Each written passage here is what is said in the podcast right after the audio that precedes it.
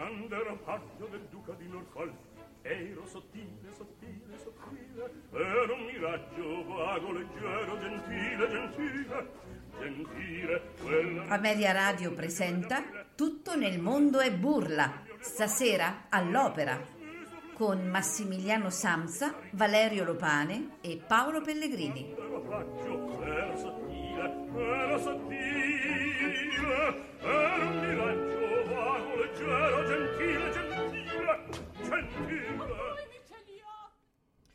Signori e signori, buonasera e benvenuti Recording in alla progress. eh, puntata eh, di Tutto nel mondo è burla del venerdì. Questa sera è, è una di quelle occasioni che eh, sicuramente Ameria Radio si ricorderà perché abbiamo, eh, ospitiamo un grande evento e lo ospitiamo proprio nella settimana in cui eh, la nostra radio è, ehm, compie un anno e quindi è, è con grande piacere che noi eh, ospitiamo questa eh, bellissima serata e insieme a Massimiliano Samsa Una buonasera a tutti, buonasera, buonasera. e Valerio Lopane. Eh, Ci sei Valerio? Sicuramente c'è, in questo momento però magari non è davanti con il... Eh, Ecco, Ecco. ecco qua, sì, ci sono Ci sei? ragazzi, ho pasticciato come sempre con i miei elementi tecnici, ma quello se no altrimenti non sarei io, Eh beh, me- certo. e quindi assolutamente buonasera a tutti. La triade quindi è completa. Questa sera eh, la puntata è, è dedicata a, a- a festeggiare un grandissimo della nostra lirica, eh, Giuseppe Di Stefano, nel centenario della sua nascita. L'appuntamento organizzato insieme all'Associazione Internazionale Ettore Bastianini, eh, che ormai eh, ci unisce sin dai primi giorni della nostra radio e quindi eh, ormai siamo in simbiosi. E, e l'evento si intitola così: Fragranza e velluto, bron- bronzo e personalità, l'arte di Giuseppe Di Stefano ed Ettore Bastianini. Io eh, lascerei la parola immediatamente al segretario eh, dell'Associazione Internazionale Ettore Bastianini, in questo momento facente funzione anche di presidente, a Vito Stabile. Vito, vai per la presentazione. Grazie, buonasera a tutti. Quindi il primo ringraziamento a Meria Radio che ha organizzato assieme a noi questa, questa serata che dedichiamo a eh, Giuseppe Di Stefano e a Ettore Bastianini perché sono stati partner in eh, realizzazioni e performance importanti. Ringrazio tutti quelli che parleranno dopo che non nomino e che ringrazierò poi alla, alla fine. Eh, ringrazio anche, se mi consenti Paolo, la Fondazione Bracco che sponsorizza le attività culturali dell'Associazione Bastianini per, eh, in occasione di tutte le attività che facciamo per il centenario e questa è una delle manifestazioni del, del centenario anche se siamo in leggero anticipo e siamo in leggero anticipo a festeggiare anche il decennale di fondazione della nostra eh, associazione che l'anno prossimo compirà dieci anni. Allora, se consenti Paolo, io partirei col, col brano introduttivo, Assolutamente sì. che- di cui non, dito- non dico il titolo perché è talmente famoso che lo conoscono tutti. Scusate un attimo, attivo la condivisione schermo.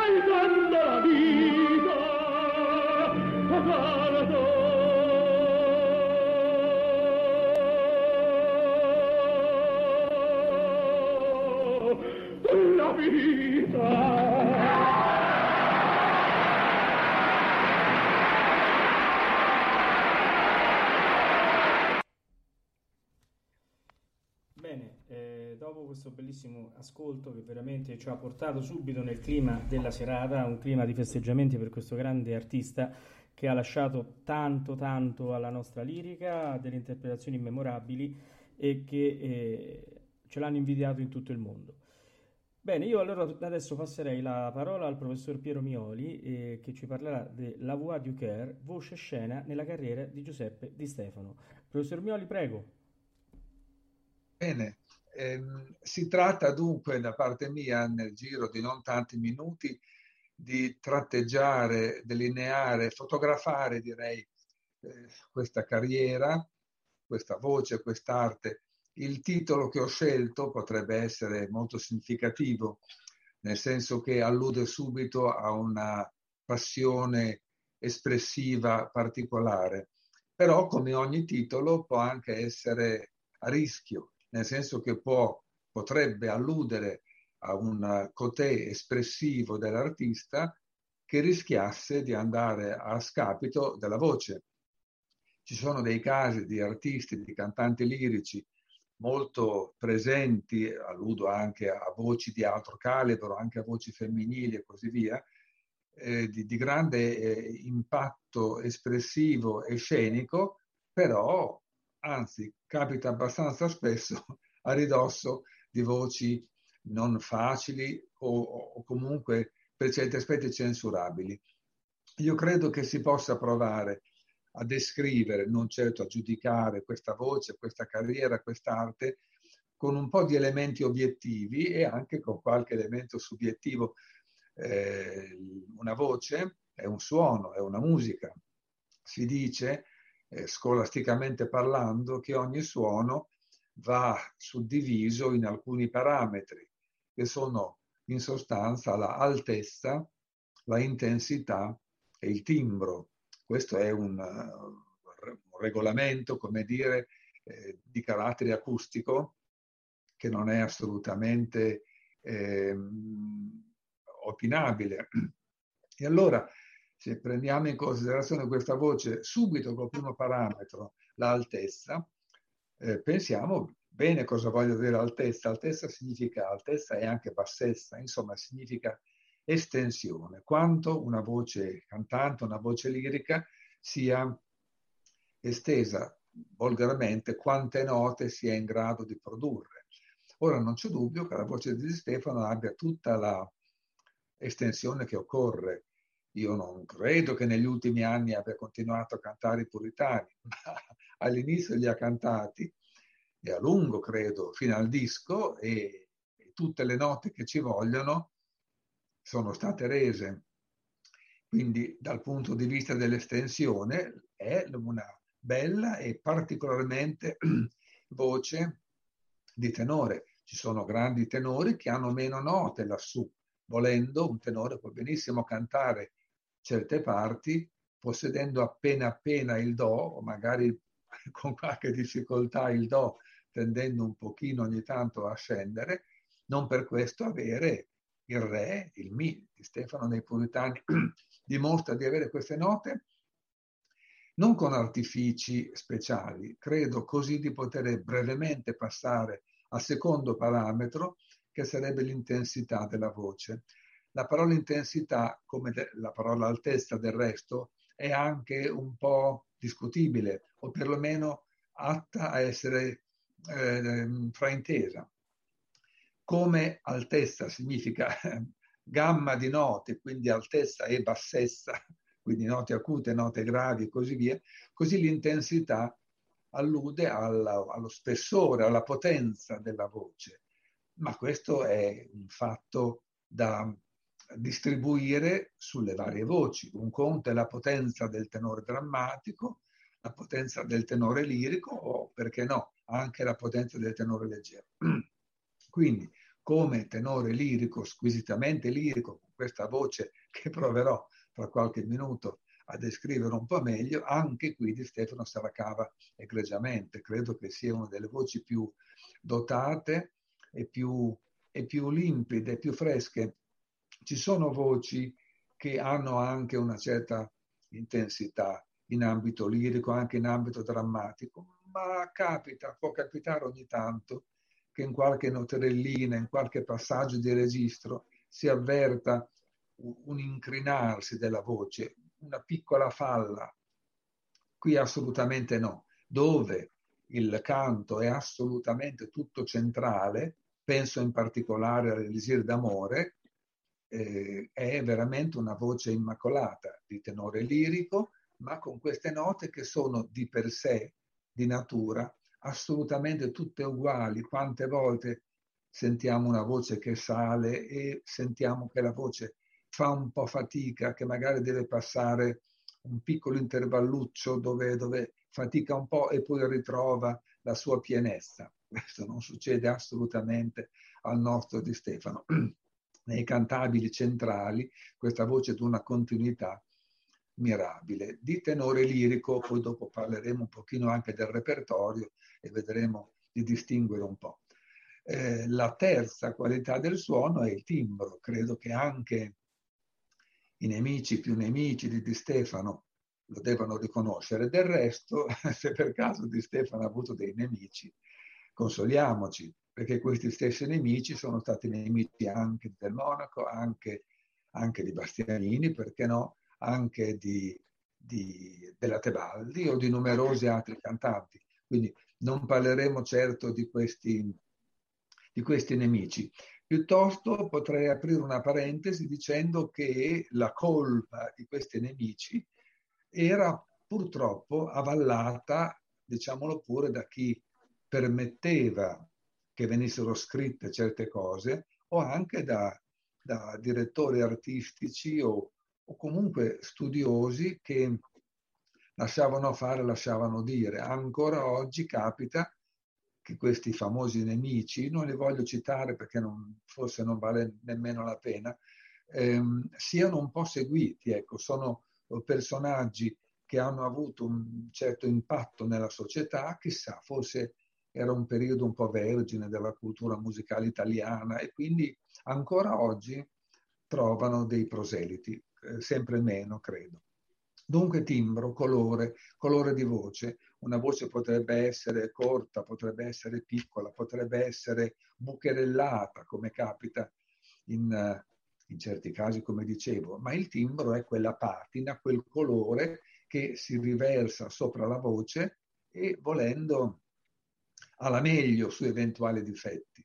Oh, credo di aver illustrato eh, brevemente la, la, proprio, eh, la, la, tessitura incontaminata di questa voce con questo timbro argentino che ricopre tutte esattamente le note che sappiamo, con una caratteristica assolutamente personale. Ci sono grandi cantanti, anche, anche forse direi soprattutto in, nel settore femminile, che cantano bene, ma possono essere confuse la voce di donna è una voce emessa di testa, imposta talmente la voce la donna che, quando, quando, quando canta come si deve, si intende, che eh, rischia di omologare un po' i suoni fra una brava cantante e un'altra brava cantante.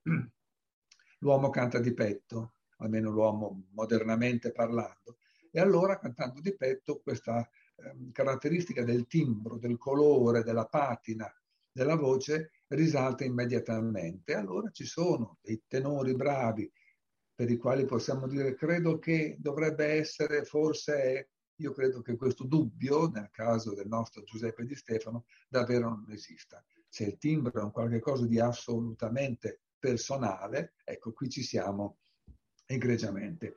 Io avevo suggerito l'ascolto di alcuni brani esemplificativi, alcuni fra i tanti. Quindi sarei disposto anche, se Vito è d'accordo, a interrompere per qualche minuto questa breve chiacchierata con un ascolto. Avevo ho il Fausto, ho il Fausto. Ah, tu hai il Fausto pronto, io no. mi zittisco. Sei già pronto? Sono pronto, posso farlo partire subito. Perfetto, io taccio e riprendo alla fine di Fausto. Perfetto. Allora, un attimo, faccio una condivisione.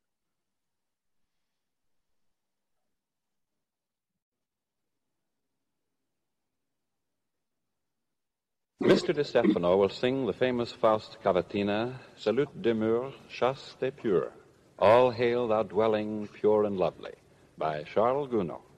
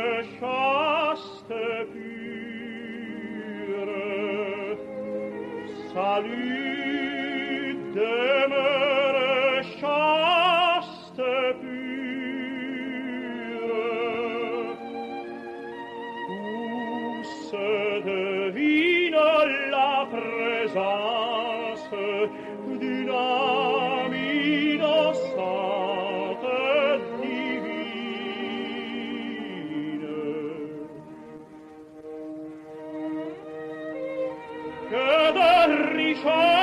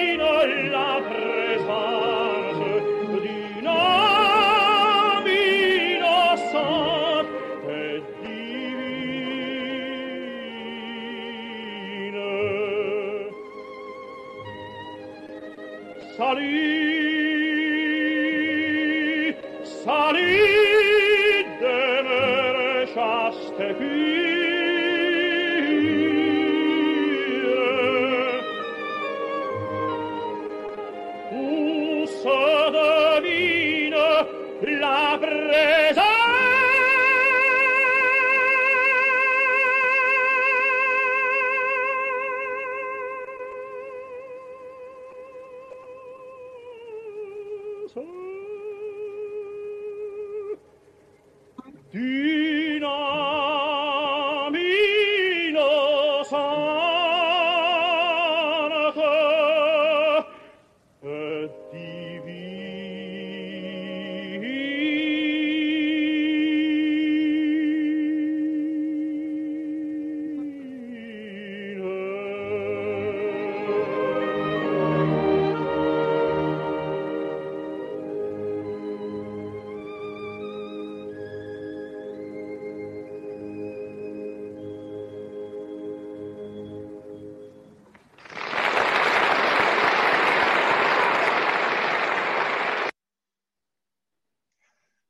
cosa ci fa eh, tanto ammirati in questa romanza.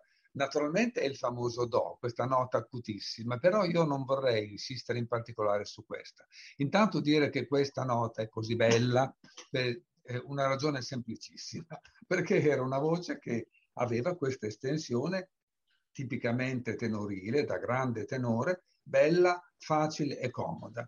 Conosciamo tenori tecnicamente molto forbiti che raggiungono queste note con, le, le, le, con tutti i lavori dell'enocinio e no, Di Stefano lo raggiunge pari pari con questa voce immacolata, naturalmente con quella capacità che conosciamo, che abbiamo verificato, di smorzare il suono fin dove voleva. Però io vorrei insistere brevemente su altri particolari. Intanto sulla fermezza della voce, ci sono voci che raggiungono queste belle note, eh, però ogni tanto oscillano, sentiamo la voce che ha qualche disagio. Qui c'è una tenuta assoluta e incredibile. E poi il resto, voglio dire, al di là dell'acuto e al di là degli acuti che ci sono, quello che è da notare è proprio la capacità che aveva questa voce di ovviamente cambiare il suono, cambiare l'altezza del suono, modulare, cantare attraverso il pentagramma con note diverse di altezza come è giusto, ma identiche di colore, di volume, di caratura. È un miracolo, come era un miracolo Renato Tebaldi, come era un miracolo eh, Ettore Bastianini, ma sono miracoli molto molto rari. Non voglio cascare nei soliti eh, discorsi, però sentiamo anche grandi artisti e grandi artiste che fanno una nota bella, una seconda nota bella, una terza nota bella e poi magari inciampano. La quarta nota è, è debole, è una nota che sembra un pochino affondare in qualche cosa per poi permettere una ripresa. Questo è l'effetto di una voce eh, straordinariamente dotata. Questo fatto della, delle varie qualità del suono mi permette poi di passare brevemente, per non impedire agli amici e ai colleghi di prendere a loro volta la parola, ad altri aspetti. Eh, per esempio, eh, questo forse è un aspetto un po' esterno, però è importante anche sia il repertorio. Il repertorio, spesso nel libro di Gori si allude a un repertorio sbagliato parola sbagliata è a sua volta sbagliata sicuramente, ma siccome Di Stefano ha cantato molto spesso, come sappiamo, con Magda Olivero, io credo di non offendere nessuno dicendo questo, che può capitare che un cantante abbia una voce di un certo calibro, ma che poi la personalità espressiva, la capacità interpretativa, la profondità del sentire, il famoso cuore, la voce del cuore, autorizzi l'artista a fuoriuscire dal suo tipico repertorio. Ripeto, non parlo di, di, di repertorio sbagliato, di, di scelte sbagliate. Eh, la carriera dai, da, da, dalla metà degli anni 40 fino alla metà degli anni 60 eh, ha avuto un processo che ha acquisito man mano i ruoli eh, pesanti, i ruoli drammatici. Credo che eh, il, il nostro caso eh, sia proprio questo. L'urgenza espressiva ha portato questa voce bella, immacolata, sicura, facile, eccetera, eccetera, a cantare anche cose eh, un po' eh, insolite, un po' diverse. Guardate che è lo stesso identico percorso di Pavarotti che molto spesso ha additato in Di Stefano un suo maestro tipicissimo tenore lirico anche Pavarotti, voce bellissima, voce estesa, eccetera, eccetera, imparagonabile con Di Stefano per, per l'aspetto espressivo, naturalmente. Poi, pian piano, ha acquisito anche Chenier, anche Radames, anche, anche, anche Norma, come no. Ecco, Di Stefano non ha cantato Norma, ma, ma Pavarotti sì.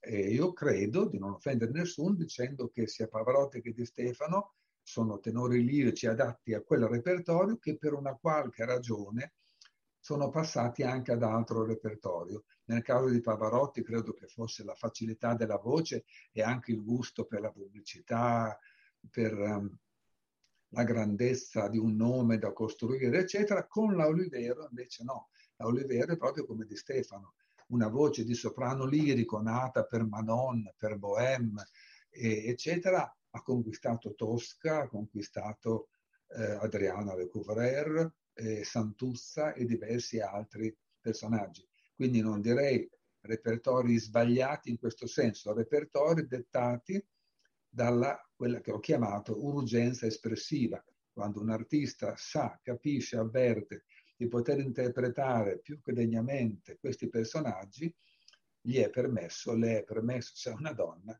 di arrivare appunto a questi a questi eh, livelli, a questi aspetti. E c'è finalmente l'aspetto, un doppio aspetto col quale potrei cominciare a finire il discorso, l'aspetto tecnico e anche l'aspetto espressivo, che sono effettivamente polari in Di Stefano.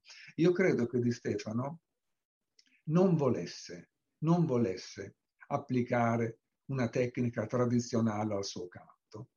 Credo che padrone, come si sentiva, di questa voce meravigliosa che gli permetteva assolutamente tutto, abbia gemellato questa sua caratteristica con un'altra sua urgenza, e cioè la voglia, il desiderio di fare capire, di pronunciare parola per parola, sillaba per sillaba, consonante per consonante.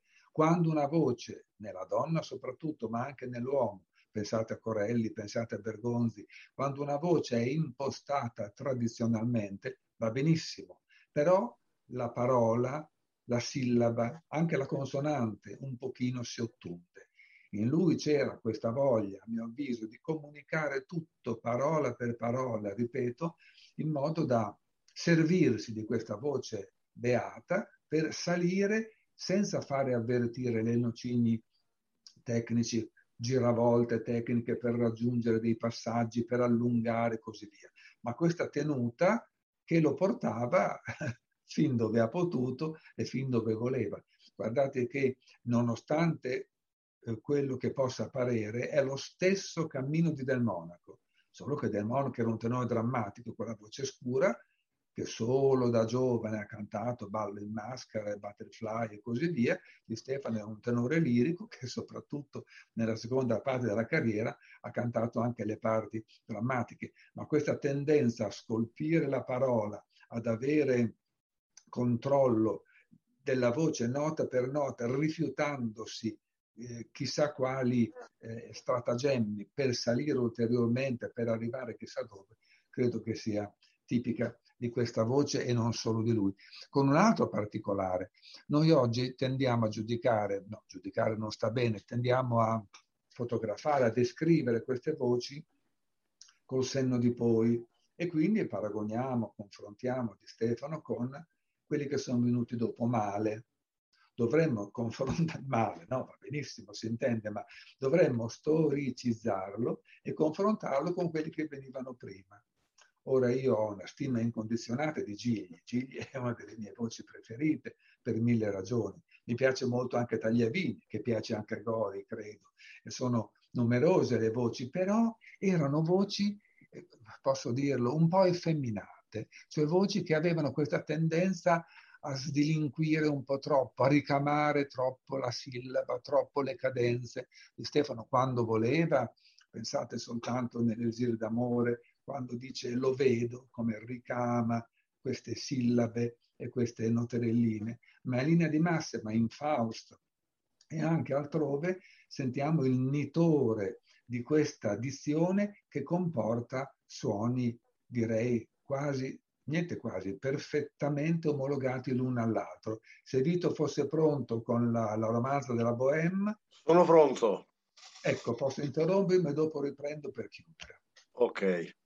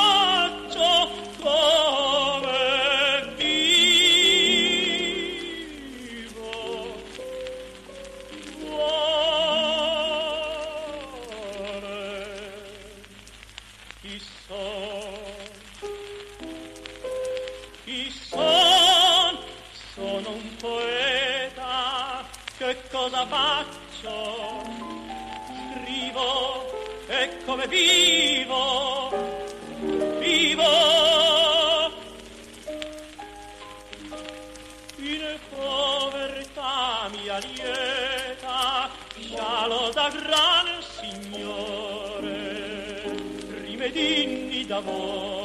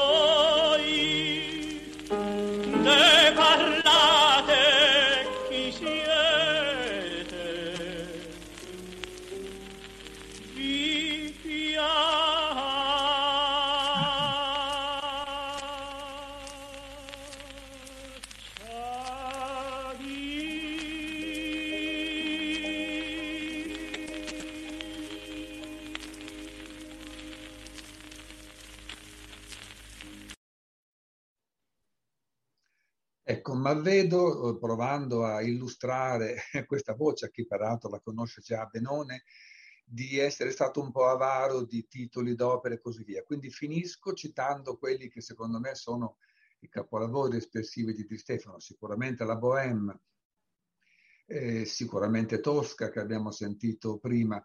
Eh, mi fermo un attimo su Tosca perché è molto famosa la sua interpretazione di O dolci mani forse ancora di più di Recondit Armonia o di Luciano Le Stelle, ma se voi ascoltate attentamente O Dolci Mani, sentite davvero quelle mezze voci lassù che ci commuovono, ma subito dopo, quando dice mansuete, la voce sembra quasi una voce di baritono, tanto è bella, rotonda, armoniosa e sensuale appunto. Quindi a volte siamo portati come melomani a cercare gli acuti lassù per aria, ma in certe voci ci sono ancora altre doti effettivamente. Poi vorrei citare Rigoletto, vorrei citare i balli in maschera, perché il balli in maschera intanto è opera super tenorile, il tenore canta una prima aria, canta il finale, canta quell'altra grande area del terzo atto, canta il racconto, no? la ballata di Tu sei fedele e così via, quindi opera tenorile, con una caratteristica, è inutile dire tenore lirico o drammatico o altro, il tenore del ballo in maschera deve avere una voce da giovane. E abbiamo avuto diversi tenori, il grande Bergonzi per esempio, che secondo me è un grandissimo tenore, ma con una voce sempre un pochettino senile. Io lo sento volentieri nella forza, ma anche nel trovatore. Nel ballo no, perché mi sembra che nel ballo eh, occorra questa dote. La voce squillante, chiara, brillante, acuta, facile e anche comunicativa di Di Stefano qui funziona egregiamente. Ho citato l'Elisir, vorrei citare anche Lucia. Mi rendo conto che è un, è un, un repertorio che somiglia a quello di Pavarotti e direi che, che, in questo senso va benone. Ci sono anche i francesi, naturalmente, Pavarotti non ha mai fatto Werther, Di Stefano sì, Werther e Faust sono egregi risultati. Purtroppo non ha mai fatto Lohengrin, io credo, ma era una voce che poteva benissimo permettersi anche questo. Finisco dicendo che secondo me il suo Edgardo nella Lucia è straordinario per tante ragioni, quelle che ho provato a dire, la, la, la parte espressiva, il senso della misura. Io non l'ho conosciuto, non posso dire. Io credo che la sua comunicativa fosse molto calda, ma che il suo cuore fosse, fra virgolette, freddo nel senso che era talmente sicuro di sé, talmente controllato, talmente, eh, diciamo, felicemente ragioniere nell'infilare una nota dopo l'altra, che alla fine il, diso, il disegno era assolutamente perfetto. Il primo interprete della Lucia di Lammermoor a Napoli nel 1935 era Gilbert Dupré, il cantante cui si assegna, si ascrive l'invenzione del do di petto, tutte cose leggerissimamente fumose. Aveva Dupré una voce che era chiamata di metallo, tanto era sicura e, e omogenea nel salire, e forte e penetrante. Credo che Di Stefano queste caratteristiche le abbia in abbondanza. Adesso è ora che io lasci parlare anche gli altri. Ringraziamo il professor Mioli, con il quale mi trovo pienamente d'accordo. Io aggiungerei anche i pescatori di perle eh, che eh, ascoltavo, ah, certo, certo, certo. ascoltavo proprio oggi per, eh, così, mentre facevo un passaggio con il Di Stefano uh, più giovane e devo dire che sono rimasto sconvolto dalla sua interpretazione di Mi parto dire ancora perché eh, i suoni, i, i filati, eh, non ci si aspetta da una voce così cristallina, così squillante, eh, un tipo di interpretazione, un tipo anche di risoluzione tecnica, come diceva il professore, senza intoppi, andando su tranquillamente con eh, quella colonna di fiato e quel colore sempre uguale che eh, Ste- caratterizzava Giuseppe Di Stefano. Eh, abbiamo anche sentito adesso, dica professore. No, no, volevo solo dire che eh, un difetto, diciamo così, di queste mie disamine è quello per cui io mi riferisco alle opere intere, alle incisioni complete, dove riesco ad avere una nozione, diciamo, estesa e completa del personaggio. Non so se i pescatori interi ci siano di, Stefano. Eh, ho, visto, ho, visto, che comunque adesso io ho sentito alcune parti eh, nel pomeriggio, eh, non ho trovato l'incisione ma non, non, l'ho neanche cercata, però so che lui l'aveva il repertorio completa, quindi eh, se tanto mi dà tanto, credo che eh, la sua interpretazione, da quello che ho potuto ascoltare ah, certo. è un'interpretazione sicuramente di tutto, di tutto rilievo, no? soprattutto se uno conosce il Di Stefano successivo. Eh, si stupisce, come ha detto anche lei, per quanto riguarda anche eh, eh, i, i, puritani, no? della facilità con cui Di Stefano affrontava questo tipo di repertorio.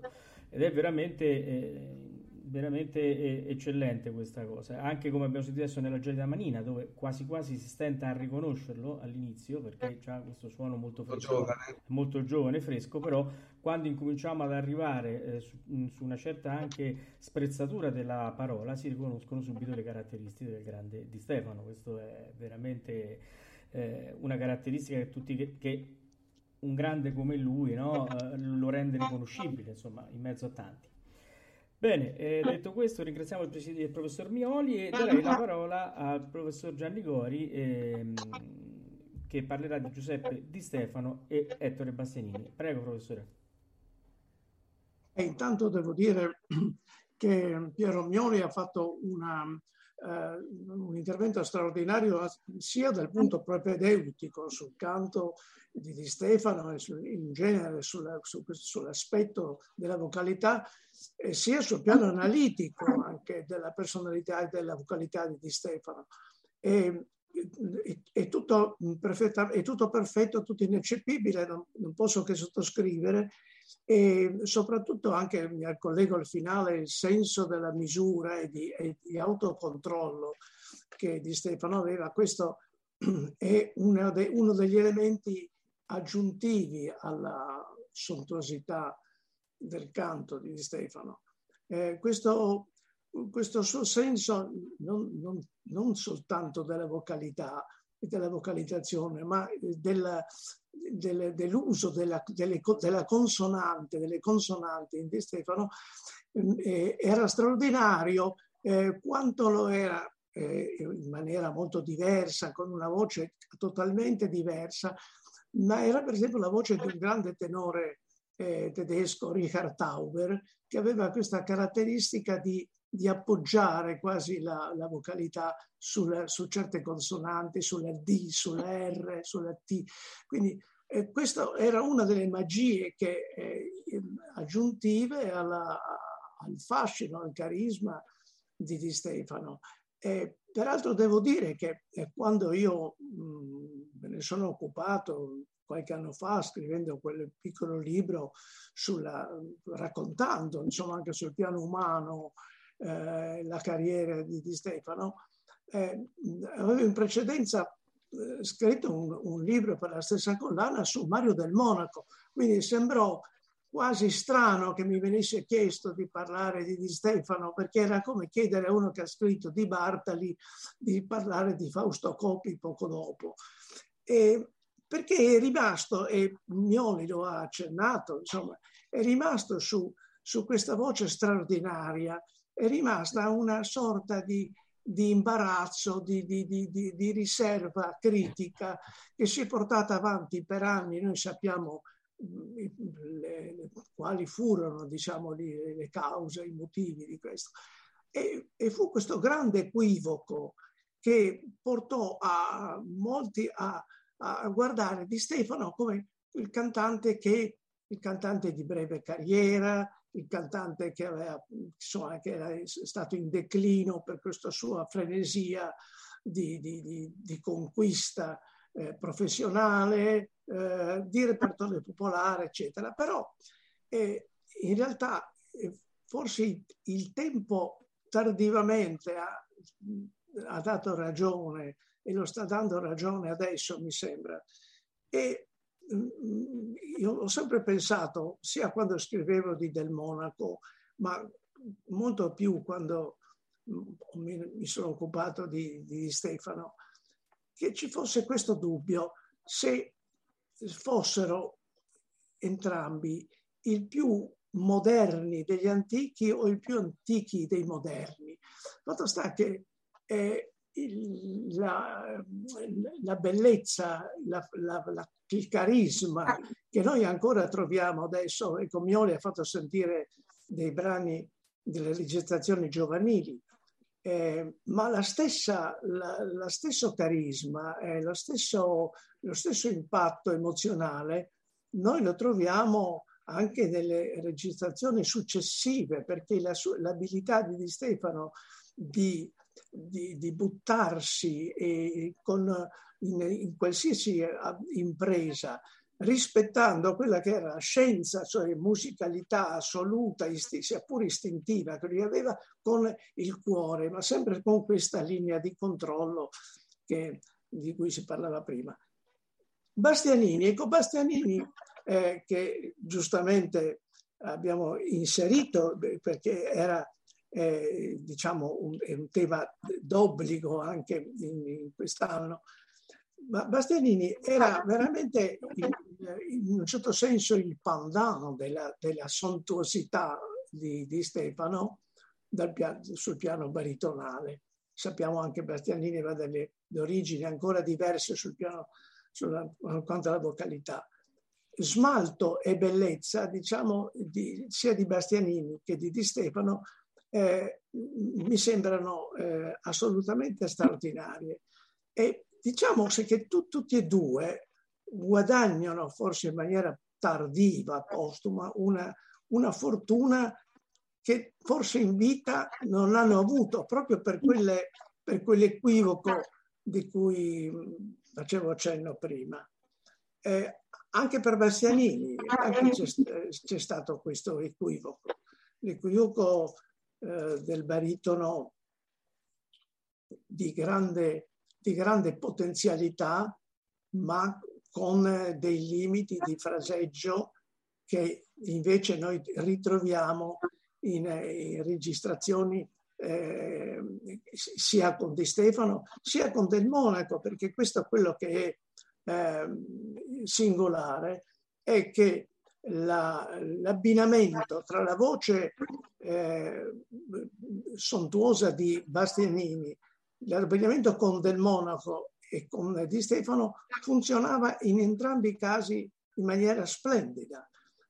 Tra l'altro è singolare, io ho scelto poi per organizzare questa serata, ho scelto un brano solo, ma siccome è un brano molto esteso e sostanzioso, eh, ho scelto un, un, duetto, appunto, Bastianini eh, e Pippo Di Stefano, che mi pare eh, singolare e affascinante proprio perché nella stessa opera, Forza del Destino, eh, di Stefano ha cantato appunto con, con vari baritoni, eh, cito anche per esempio l'edizione con Protti, che è una delle altre registrazioni famose, ma ehm, eh, ha cantato naturalmente questa, quest'opera che era già considerata ai limiti, diciamo, sue, considerando sue, i suoi esordi giovanili, ha cantato quest'opera che era stata cantata anche da, da, Mario del Monaco. Quindi esistono addirittura con lo stesso direttore, Dimitri Mitropoulos, grandissimo direttore, esistono due possibilità di, di confronto, l'edizione del Monaco Bastianini e l'edizione di Stefano Bastianini. Eh, scegliendo un'edizione ora fa quasi sorridere pensare che nel 1960 Di Stefano venisse considerato eh, così in declino già sul, sul, sul, sul piano della fascia del crepuscolo. Noi sappiamo benissimo che non, non fu così. Ma ehm, eh, allora certamente eh, eh, era un periodo naturalmente di, di, di, grande, di grande impegno, di grande fatica anche vocale, ma quella fatica di cui accennava eh, Mioli prima è stato uno dei, degli aspetti eh, supplementari al suo fascino. Mioli ti ricordava i Puritani. Ecco, i Puritani è stata un'opera in cui Di Stefano avverte sicuramente la fatica, eh, anche nella registrazione eh, con la Callas, eh, ma è proprio quella sua eh, disperazione eh, eh, lirica e solare che, che, che, esercita, che ci fa ammirare un, un Arturo che difficilmente oggi potremmo sentire, non solo perché non esiste più di Stefano, ma perché non esiste più quel tipo di comunicazione emozionale che ancora adesso a noi anziani, diciamo, fa, fa la, sentire la pelle d'oca. Noi oggi non possiamo parlare del contributo che Di Stefano ha dato, per esempio, alla, alla canzone napoletana, per esempio, che è un aspetto marginale, ma certamente, eh, certamente è, un, è, un, capitolo che ancora adesso, eh, ancora adesso lascia stupefatti. Eh, dicevo, Bastianini e Di Stefano in questa eh, Forza del Destino nel 1960 a Vienna. Tra l'altro eh, Vienna e i viennesi avevano per per Di Stefano, eh, anche per poi per Bastianini, un, un riscontro stra- unico, insomma, era, eh, forse era un, un, pubblico, quel pubblico tedesco, anche perché Di Stefano era, eh, eh conosceva, conosceva, conosceva, bene il tedesco, parlava, affrontava anche eh, diciamo, i, i mass media con grande disinvoltura ma eh, aveva un amore enorme il pubblico tedesco per, per Di Stefano. E in questo, in questo duetto, in questo eh, celebre, ampio duetto della Forza del Destino, eh, qui veramente si può, si può sentire la, la, la, stupefacente, innanzitutto c'è la, la direzione di, di, di Mitropoulos che, che già face, già, era già una garanzia assoluta. Eh, e poi c'è la, la, la, la contrapposizione di questa, di questa vocalità eh, aggressiva, proterva e nel suo tempo di una omogeneità stupefacente di Ettore Bastianini, accanto a questo, a questo eh, ingresso quasi timido, eh, quasi eh, debole, quasi stinto nella, nel colore di Stefano perché è un momento di grande prostrazione, di grande umiltà, di, gran, di grande frustrazione, ma che acquista eh, uno sviluppo emozionale unico fino allo sfogo, all'impeto eh, del, del, del, duello che porterà poi al duello, insomma, che è veramente uno dei momenti chiave, secondo me, del, di quest'opera eh, romanzesca del romanticismo e di Verdi, naturalmente. E quindi questo io credo forse si possa ascoltare ancora con, con emozione e con piacere il duetto dalla Forza del Destino eh, dalla registrazione di Vienna. Bene, lo faccio partire allora.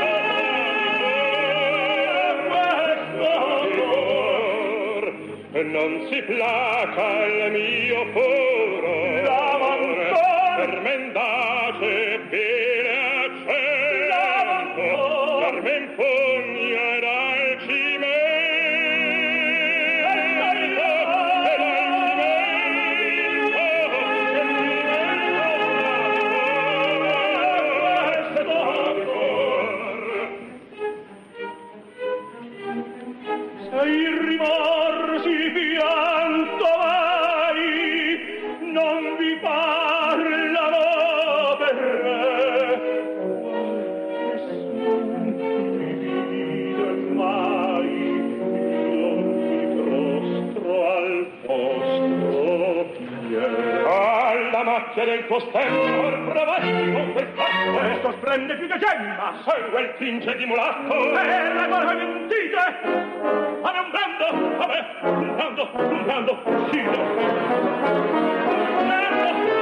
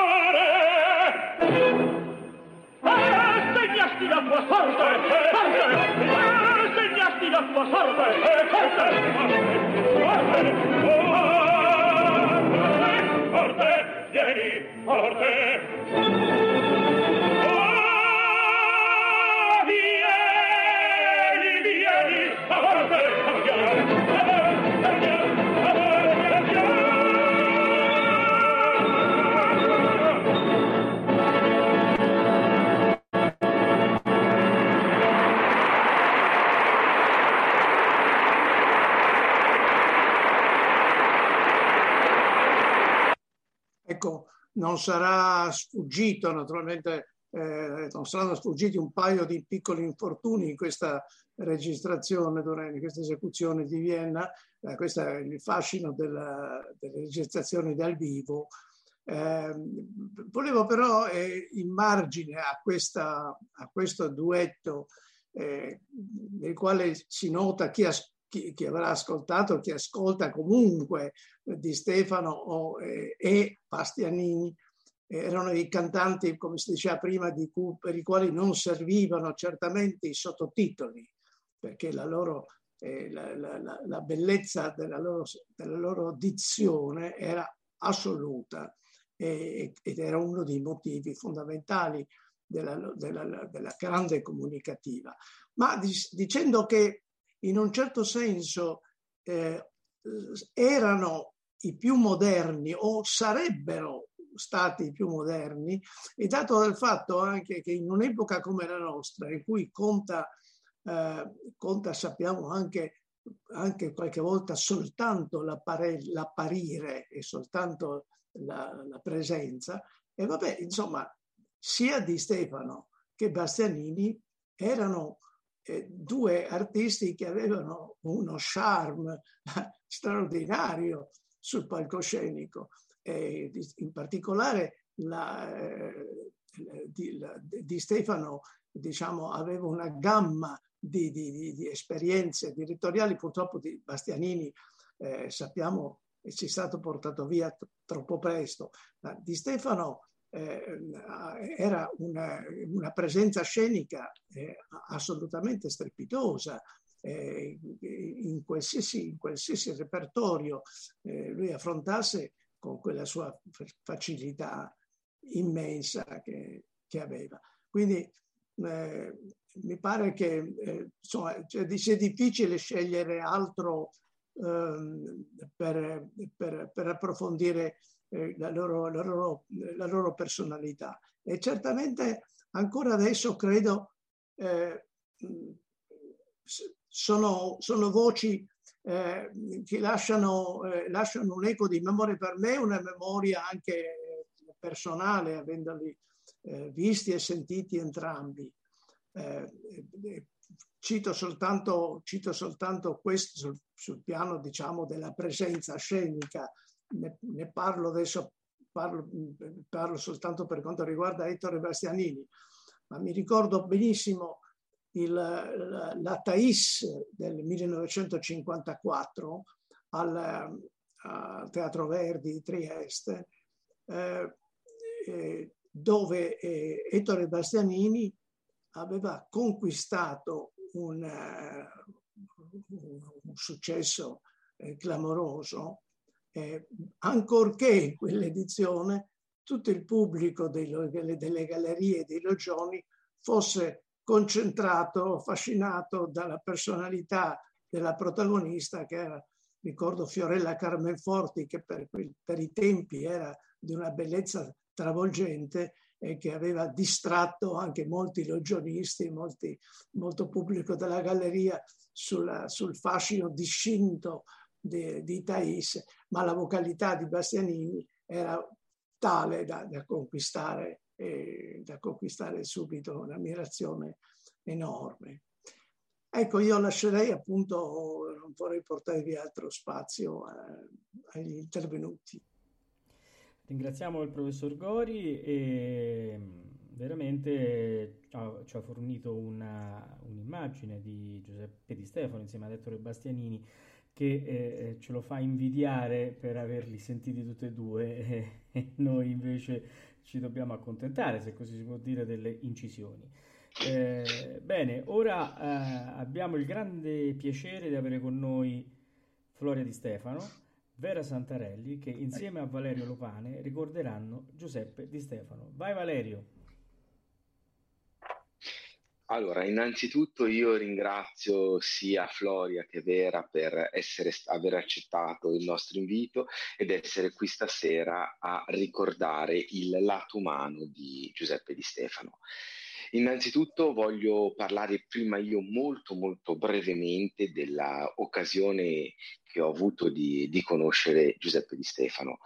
Io, mh, la mia famiglia vive eh, in provincia di Bergamo, ma nel complesso molto vicino alla Brianza e un compagno di classe di mio fratello, parlando appunto di in maniera così abbastanza casuale, erano proprio i primissimi anni 90, eh, mi disse che eh, io amavo l'opera, che era una cosa tutta strana, tutta sbilenca per, per un ragazzino di 12-13 anni, e mi disse, ah ma guarda che accanto a casa mia di Santa Maria Oe abita Giuseppe Di Stefano e ehm, io pensavo all'epoca che fosse uno scherzo. Poi andai effettivamente con, insomma, in maniera abbastanza roccambolesca perché evidentemente era piuttosto lontano dal mio paese, quindi mi fece accompagnare da mio padre, eccetera, eccetera, e lo vidi in giardino. Era inequivocabilmente lui. E eh, ho avuto quindi anch'io l'occasione di, di vedere qualche volta, appunto nel, nei primi anni 90, il, il maestro di Stefano. E eh, quello che voglio appunto testimoniare, poi lascerò la parola evidentemente a Vera e a Floria che hanno avuto il privilegio di conoscerlo molto bene in due prospettive diverse. È il fatto che quello di cui parlava prima eh, Piero Mioli, quest'idea di giovinezza del timbro e per certi versi l'inizio del libro di Gianni Gori in cui si parla di questa specie di peccato di giovinezza eh, di, eh, di, di, Stefano che ha contaminato anche Gianni stesso, è qualcosa che veramente è rimasto. Io ho in mente una persona evidentemente non più giovanissima perché aveva l'età di quello che poteva essere mio nonno, avevo un nonno del 19 e un nonno del 22, quindi effettivamente poteva essere un nonno, ma di una vitalità e di una giovinezza enorme affabile, dolce e disponibile e, usiamo un termine ottocentesco, simpatico come era la sua voce. Quindi veramente mi, son, mi ritengo fortunato di averlo potuto conoscere. E ugualmente, in prospettiva diversa, il caso di Floria e di Vera. Io passerei prima la parola a Vera e eh, presenta magari come ha conosciuto Giuseppe Di Stefano e poi a lei l'onore di, di presentare Floria che come sempre prassi settecentesca, il, il, personaggio più eminente perché ha eh, il contatto diretto con, con, Di Stefano, appunto, spetta a lei che chiuderà la testimonianza di, di questa sera. Prego, Vera. Sì, io ringrazio tutti, diciamo, musicologi, sia Mioli che Gori, veramente una, per una lezione stupenda. E io diciamo che fin da piccola eh, sono stata attratta dalla vocalità di Giuseppe Di Stefano perché rendeva vero, vera la, l'interpretazione. Io conoscevo molto bene Carlo Perucci, direttore artistico dello Spenserio di Macerata e del Teatro Pergolesi di Iesi. E una piccola parentesi, mi feci fare due scenografie, la Bohème e la Butterfly al, al Pergolesi di Iesi, aiutato da un laureando in ingegneria che si chiamava e si chiama Franco Malgrande e attualmente è direttore degli allestimenti scenici del Teatro alla Scala. Quindi ero in buonissima compagnia. Alla fine degli anni 70 feci la mia prima mostra a Roma alla Galleria Il Leone Azzurro e Carlo Perucci venne con Giuseppe Di Stefano. Potete immaginare la mia grande emozione e l'emozione di tutti i presenti. Poi, ripresami, considerai il calore umano che emanava dalla sua persona e dal suo canto era ed è senza precedenti nella scena lirica, popolata di divi di ogni calibro e presunzione.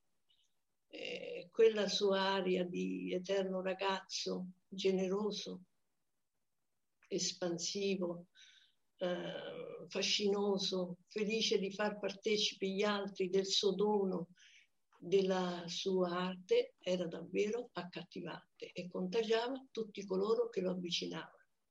E inoltre il tratto caro, ricco d'umanità che aveva per i grandi e per i piccini era di una disarmante spontaneità e semplicità, la stessa che metteva nel suo canto. Il suo canto ovviamente si accendeva di una luce eh, di particolare bellezza, eh, il magnetismo seducente e affascinante del suo canto e della sua interpretazione catturava chi lo ascoltava e ne rimaneva ammaliato ed incantato. E Giuseppe Di Stefano aveva la capacità di intuire il punto forte del personaggio dove coincide con il punto debole del pubblico questo su intuire come, dove nasce il sorriso, il pianto e crederci in buona fede è una cosa irripetibile. E, insomma, quella, quel pomeriggio con il suo fascino, con la sua uh, solarità, con la sua simpatia, finì per affascinarci tutti. E da quel giorno siamo diventati grandi amici e con affetto e stima reciproca che è durata fino ai noi alla fine dei suoi giorni. Io volevo ricordare, un, raccontare un episodio, un piccolo episodio con Pippo.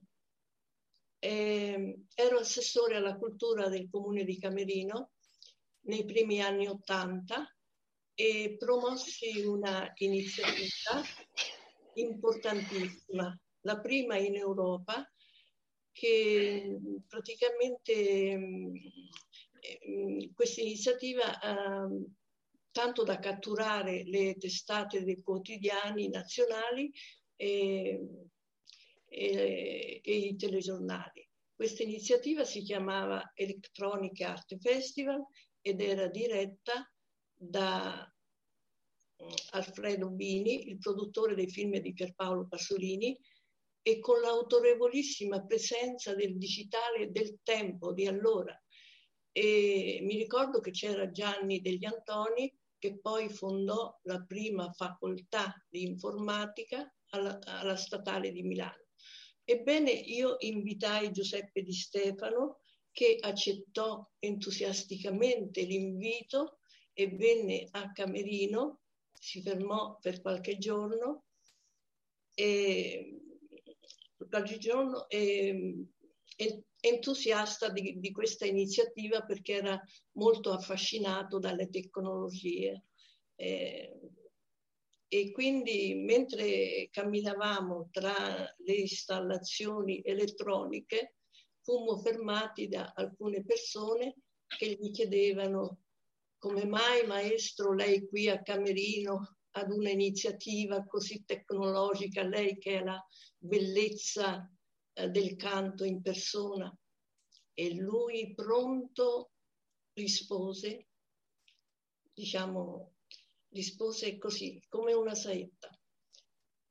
Queste sono le testuali parole. Non, so, non sono andato alle cerimonie celebrative della Callas, non sono andato all'anniversario della scomparsa del mio amico Mario del Monaco e invece eccomi a Camerino a sostenere l'iniziativa di questa mia piccola e grande amica e per questo donnino qui mi sono fatto 600 chilometri. Ha salutato, ha ringraziato e abbiamo proseguito. Questo era Pippo pieno di umanità e pieno di generosità anche verso di me in nome di quel suo rapporto unico eh, elettrizzante, pronto a tener fede al suo destino di voce di uomo di teatro che porta su di sé la, la forza della vita, della morte e dell'amore. Io ringrazio voi tutti per avermi ascoltato e questo racconto un po' significativo per me e grazie. No, grazie a te cara Vera, grazie davvero. Ora io lascerei la, la parola uh, a Floria e eh, innanzitutto grazie della, della, sua presenza e eh, vorrei iniziare con, con, una domanda. Qual è il primo ricordo e il ricordo che reputa più importante di eh, Pippoli Stefano? no, no, no, ricordo di una bambina e di questo grande papà. Eh, quindi, fin dalle prime, dalle prime scuole veniva, veniva, riconosciuto, mi chiedevano tutti, tuo papà è la, l'esperienza, cosa si prova a essere la figlia del tenore, così famoso. Poi papà era molto amato a Milano, per cui non si poteva fare una passeggiata che non ci fermassero a chiedere gli autografi. Sono tutti molto certo. curiosi di questa esperienza, no? di essere nata in questa bambagia, e, che però ha tanti anche lati dolorosi perché eh, insomma nei primi anni della sua carriera era sempre in viaggio con mia mamma. Beh, certamente. Quindi noi da bambini lo vedevamo alternanza. E, ehm, poi dopo, quando la sua carriera si è, purtroppo ha cominciato a esprimersi più all'estero che in Italia, eh, diciamo quando dall'opera è passato all'operetta, perché, eh, eh, che era apprezzata in Germania e in Austria, come avete detto prima, diciamo che il suo tempo se lo spendeva sempre lì per mesi. E qui voglio anche far presente, eh, mio padre viene descritto e lui ci giocava anche questo suo essere così giocoso, spensierato, vitaiolo, però papà ha lavorato tanto, tanto, tanto, fin da, da, da giovanissimo, non parliamo che a 23-24 anni già cantava in Svizzera opere, registrazioni, eccetera.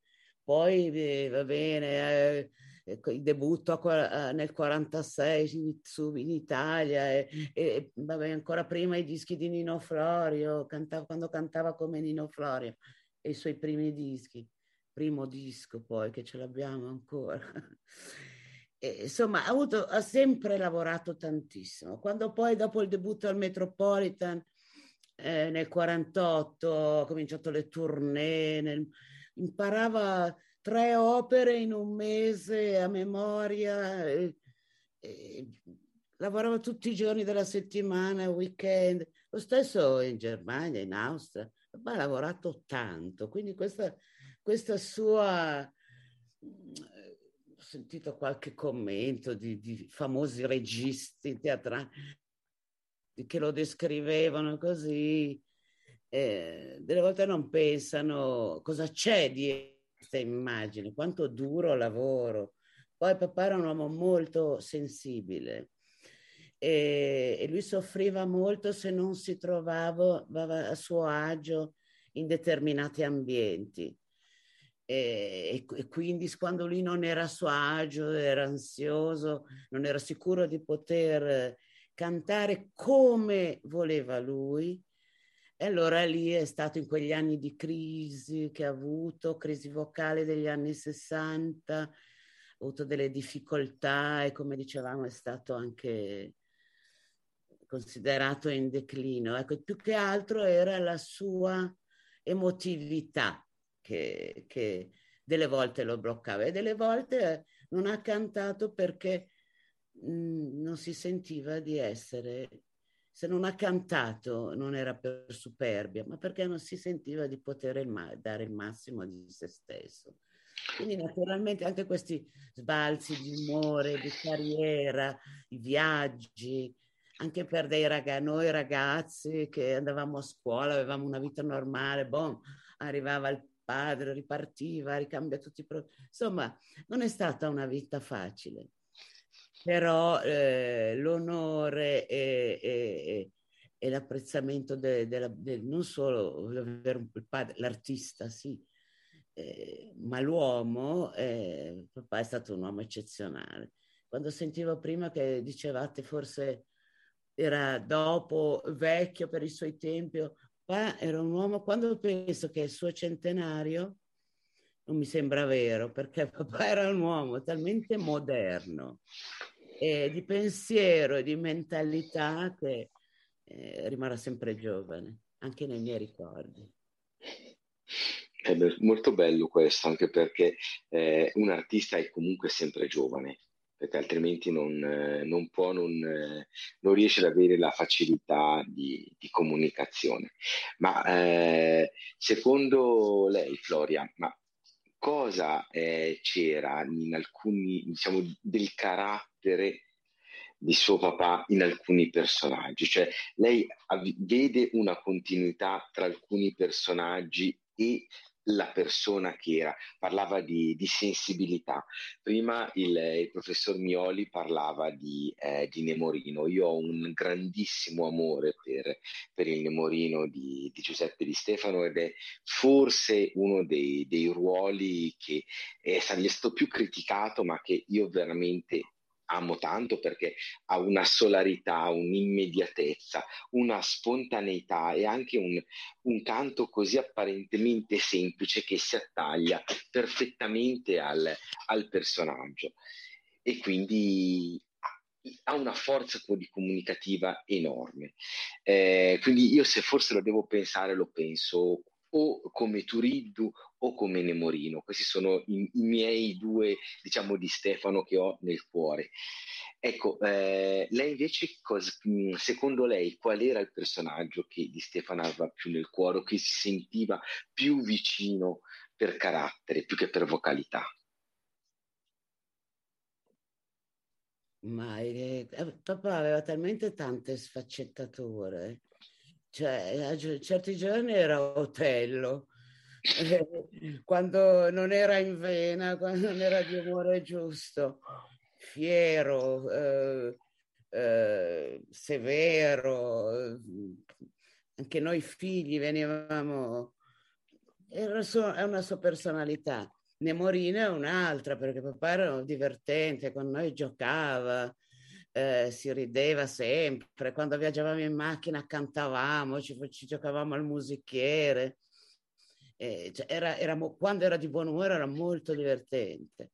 Poi era anche bohemien perché vabbè, io l'ho conosciuto che era, eh, che era già un uomo maturo, ma da ragazzo eh, la vita che ha fatto eh, era la vita di Nemorino, papà era, eh, era un uomo semplice, insomma, amava le cose semplici.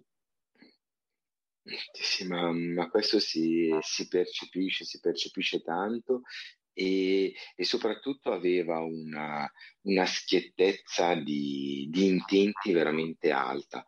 Cioè, mh, io ho sempre detto, cioè, c'era una spontaneità nel suo canto che non era il fatto di non avere una tecnica, non avere uno studio, ma un, un approccio così libero che è stato veramente grande. Io ricordo tante tante interviste, soprattutto quando diceva io finalmente a fine carriera ho ottenuto l'obiettivo di riuscire a cantare completamente libero, che è qualcosa di, di, grandissimo, perché vedi proprio anche la maturazione, il lavoro sulla tecnica, sulla sicurezza anche, anche personale, tanti aspetti che creano una, eh, una grandissima mh, forza vocale e soprattutto grande, grande, comuni- eh, eh, grande valore comunicativo papà ci teneva tanto che si capisse che lui non era solo uh, l'emissione di, vo- di note. E la, lui diceva sì, la tecnica è importante solo la tecnica, eh, tutti i secchioni sarebbero grandi artisti. Lui certo. ce l'aveva innato questo fuoco e questo fuoco ce l'aveva nel, nella, nella vita, nella personalità e come cantava, cioè lui quando entrava in scena, lui diventava il personaggio e, e lo interpretava, quindi lui era un attore che cantava, lui insisteva su questo concetto. Quindi sì, gli importava gli acuti, sì, o meno, ma lui era, era l'atto di recitare che, che...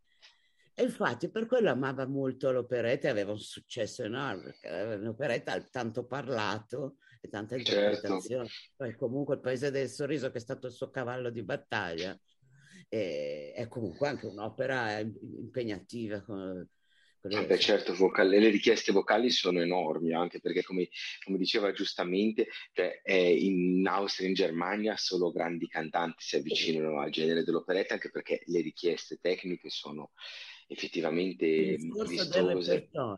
Esatto. ha sempre cantato quello che di, all'inizio soprattutto i direttori d'orchestra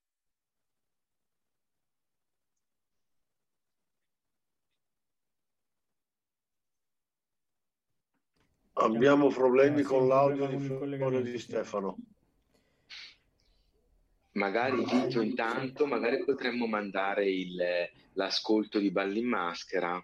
Va bene, sì, va bene. Quello, vai.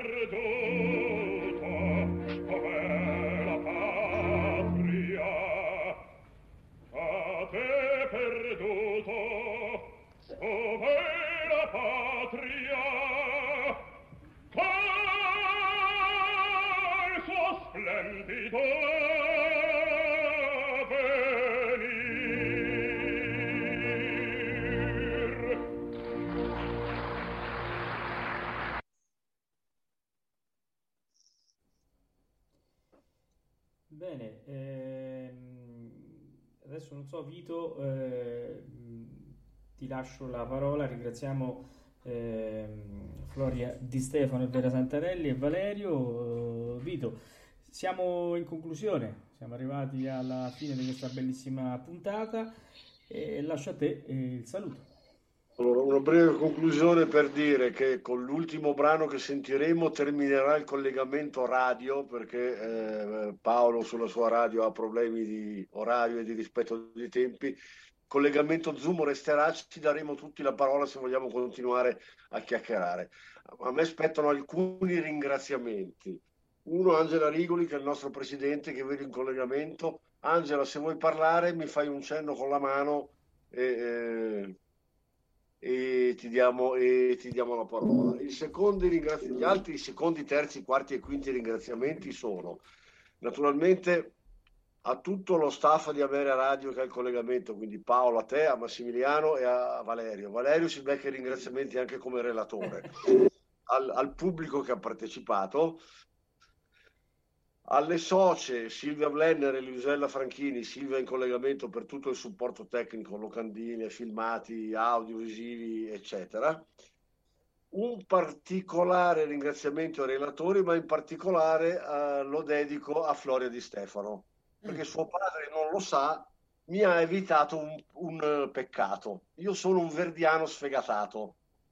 Quando ero giovane ero più sfegatato di come lo sono adesso e un bel giorno mio padre mi ha chiamato e ha detto: Tu sarai verdiano, ma non puoi portare il cervello all'ammasso.